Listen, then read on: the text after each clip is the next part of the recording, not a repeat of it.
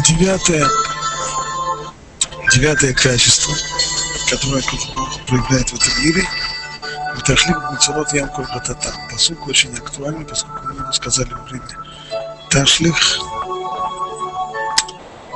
И это одна из Юд Гимель Медот, одна из 13 качеств, одна из 13, одно из 13 способов управления мира, который, который Всевышний проявляет в этом мире. Чем состоит это качество? Пишет Рамак, Зу Меда Това Лакуджбол. Это качество, которое приносит благо. Шары Исроэль Хатум Мицарам Бият Пару. Когда, когда народ Израиля согрешил и Шары Исроэль Хату Мицарам Бият Паро Вишаву Бетшува. Когда евреи согрешили в Египте, то Всевышний предал их в руки фараона, который достаточно серьезно э, над ними поиздевался. Но они в конечном итоге Шаву Бетшува сделали чуву, справились. Лама я не Паро. Тогда почему же должен быть фараон наказан? вопрос, который задавали еще со времен Рамбама достаточно много комментаторов. Почему те люди, которые были, казалось бы, лишь послушным орудием в руках Всевышнего, когда они э, наказывали еврейский народ за их грехи, тем самым выполняя желание Всевышнего, почему они в конечном итоге э, оказываются наказанными, получают наказание. И не только фараон, Вихен Санхерив, Вихен Аман, Ведуме. Также мы видим по поводу сирийского царя Санхерива, которого тоже Всевышний назвал только орудием его гнева и уничтожил его. Аман, который поднял руку на евреев, тоже от него ничего не осталось. Ведуме. И так в дальнейшем очень часто подобное случается. Что это значит? Энак Дубоуху Митнахем Бельвад Лумар Шаву Битшува, им кем, но ела ему от принципе, можно было бы ожидать того, что Бог скажет так, ну, коли сделали чуву, раскаялись, тогда намеченное, э, намеченный намеченная трагедия не случится, намеченная беда не придет. Имкен и столек Аман Мели, ему порос Анхериф, то есть Аман, люди типа Амана, или фараон, или Санхериф, они просто уйдут, они просто оставят еврейский народ в покое, и все, и больше, больше ничего не будет. Так вот, Всевышний так не говорит. Зело я спик, эло я шува маль хаман аль рошо. Вехен паро, вехен санхирим. Мы видим, что так не случается. Случается иначе, а именно, что та самая беда, которая должна была прийти на еврейский народ, она обрушивается на головы тех, кто и должен был ее и совершить. То есть на голову фараона, Санхирива и так далее. Да, там на нога. Так случается постоянно. Это не отдельные какие-то э, конкретные частные случаи. Это, говорит Рамак, меда, то есть постоянный принцип управления миром. В, в Мишлее сказано цадик, мицара, нихлац, вияво, раша, тахтав. То есть праведник избавится от беды, а вместо него придет нечестивец. Получается, что праведник, хотя ему приходит беда, он от нее избавляется. И тогда, говорит Агро, беда наша никуда не уходит, беда так она так остается, но она же должна свалиться на голову кого-то.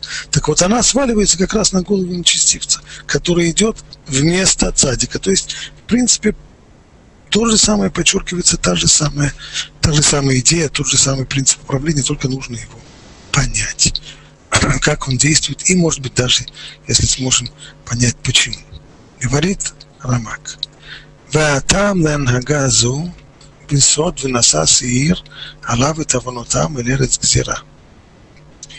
А причина, точнее смысл вот этого вот э, принципа управления, он заложен в, и, в том, что сказано, точнее, не просто в том, что сказано, а в тайне того, что сказано в Торе, это посылка очень актуальный в Йом-Кипур, и понесет тот самый козел отпущения, понесет он на себе все грехи народа Израиля в пустыню. Что это значит? Перушо. Шасир, но авунот мамаш. Выходит, что тот самый э, козел, он понесет, понесет грехи. Спрашивают задачи, как это? Что значит, он понесет грехи? Вы же закашемот. Как, как вообще понять это? Что означает этот козел отпущения? Вихи Исроэль хату васир носе, что можно себе представить так, что евреи грешат, а вместо них по голове получает э, самый козел, что он э, козел отпущения, который вместо провинившихся грешников получает по голове, это же совсем же непонятно. Эла Амидакахи. А суть-то она не такая. Адам Митваде. Человек признается в своих грехах. Человек раскаивается в грехах и признается, исповедуется. Что это означает? Это то, чем мы должны заниматься в Йом Кипур. Каванато бивидуй лекабеля лавтара. Нужно знать, что смысл и намерение, то, что заложено в этой исповеди, это не так, как можно подумать, что это приблизительно так. Я во всем признаюсь, только не бейте меня, только не наказывайте. Не наказывайте. Я во всем, я во всем готов признаться, только не наказывайте меня. Это не так. Каванато виду и кабеля лавтара. Человек, который произносит виду и исповедуется, то он должен понимать, что он тем самым принимает на себя путь к очищению от греха. Кейня Шамар Давид. То, что подобно тому, как царь Давид обращался к Всевышнему в Таилим, ты меня отмой буквально отстирай меня от моих, от моих грехов. Хенумер, харабин. И также мы говорим, просим Всевышнего, чтобы он своей милости стер эти самые грехи. То есть, понятно, должно быть, нет такого, прости, ты нас прости, не наказывай, а грехи останутся. Такого нет. Грехи должны стереться. Они должны исчезнуть. В этом-то смысл искупления в Йом-Кипур. Эйно митпалель эла шию и сурим калим.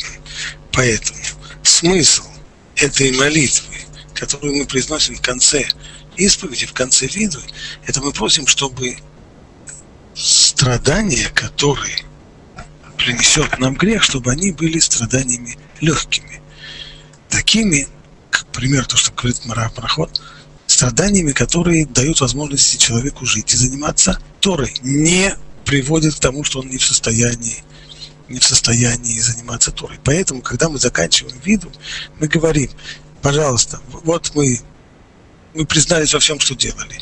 Мы просим тебя, чтобы ты стер все эти грехи, Мхок Брахамех Рабим, чтобы ты их стер своим милосердием. А вально алиды и сурим раим – но только не, не при помощи злых страданий. То есть есть страдания злые, есть страдания не злые. Злые страдания – это такие, при которых человек в результате страданий не в состоянии действовать как человек, он не в состоянии учить Тору. Но если это страдание, которое он переживает, но при всем при этом он еще и живет и функционирует как человек в состоянии учить Тору, тогда это страдания не злые.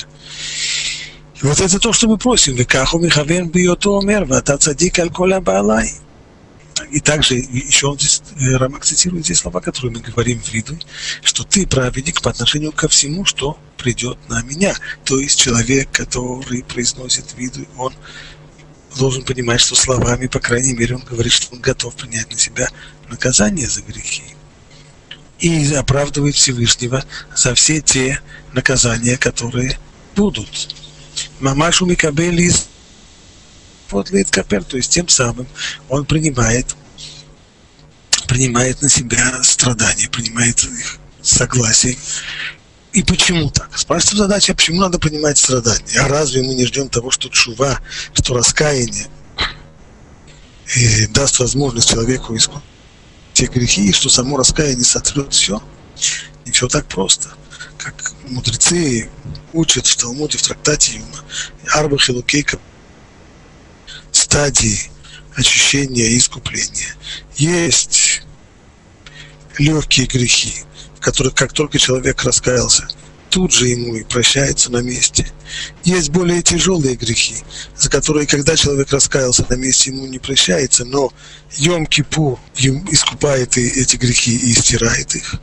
Есть третья стадия, не третья стадия, а третья ступенька более, более тяжелых грехов, в которых э, Йом Кипур он может только отвратить тяжелые наказания, но только потом э, страдания должны довершить это дело, а есть даже совсем уже тяжелые грехи, в которых э, в которых неминуемы куда более тяжелые вещи, а иногда даже и смерть. То есть, по крайней мере, всегда есть ситуация, в которых мипнейши ешь, как он пишет здесь, мипнейши ешь авонот шиисурим мимарким омитам мимарекет.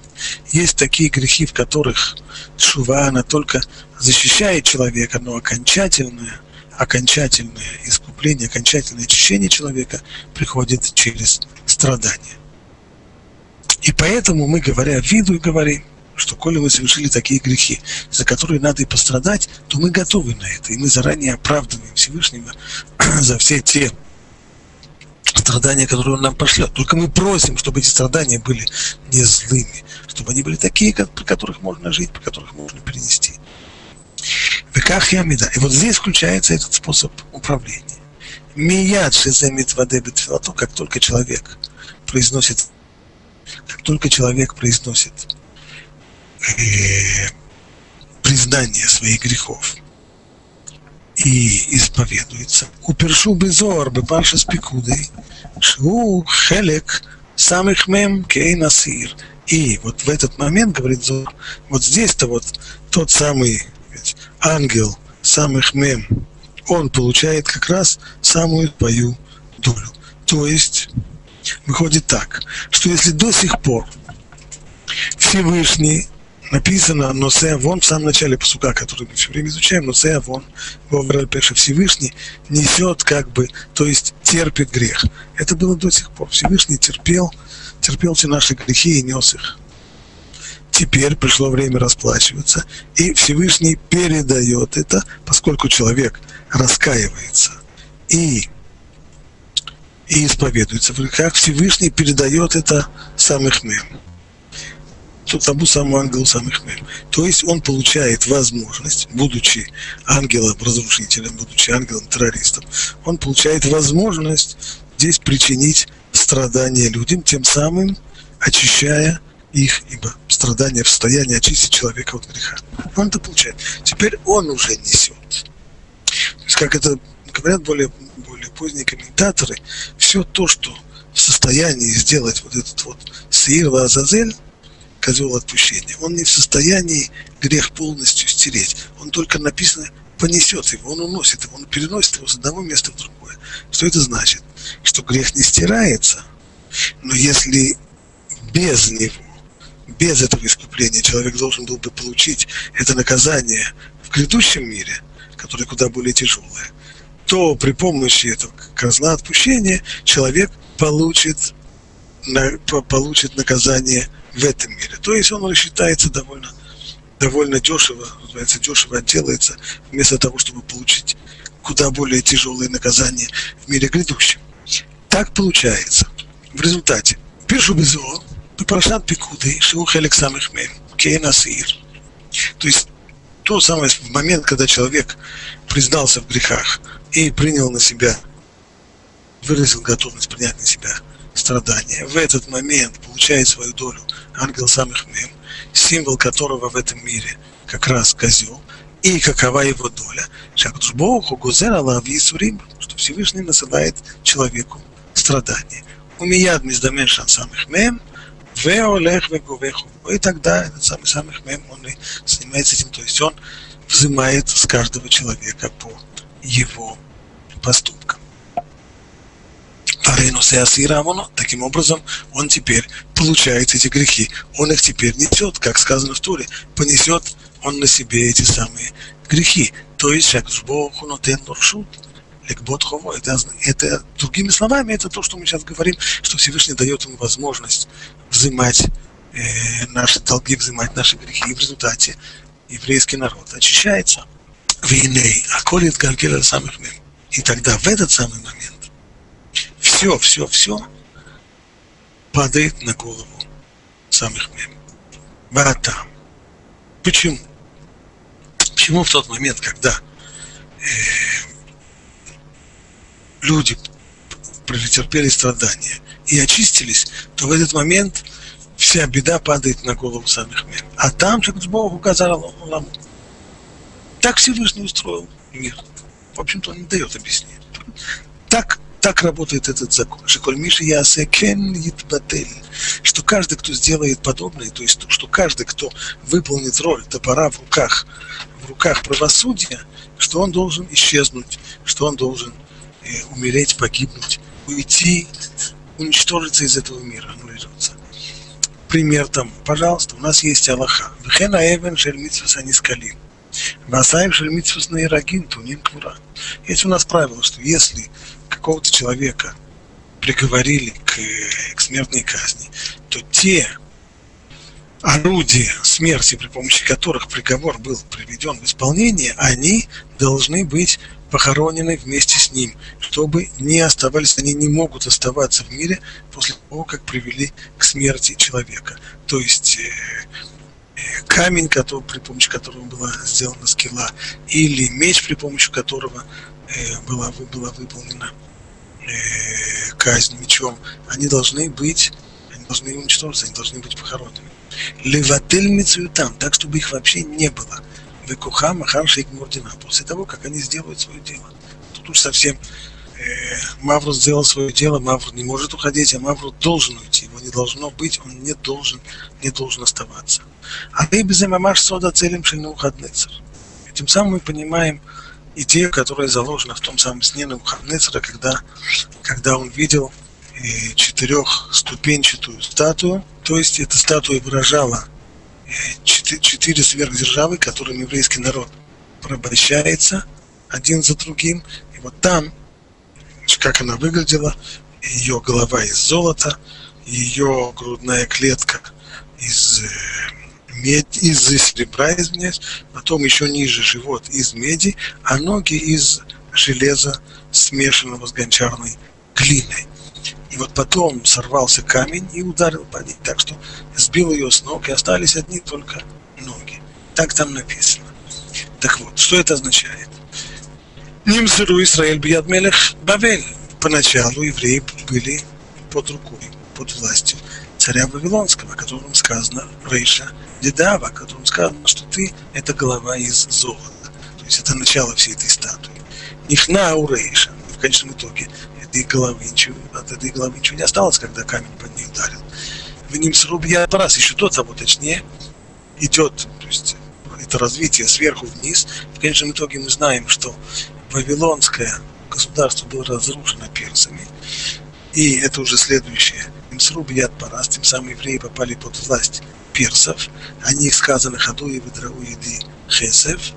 О них сказано, что грудь его и, э, и руки этого истукана были из серебра.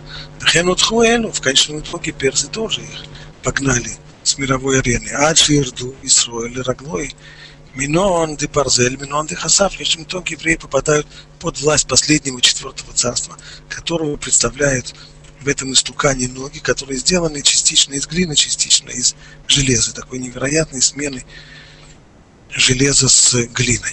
Майя тахлитатов. Ну а чем все это кончается? Бесова Богу мамидам дин. Что Всевышний в конечном, все эти, в конечном итоге, в конечном счете, все эти четыре сверхдержавы, он их он их осудит и накажет.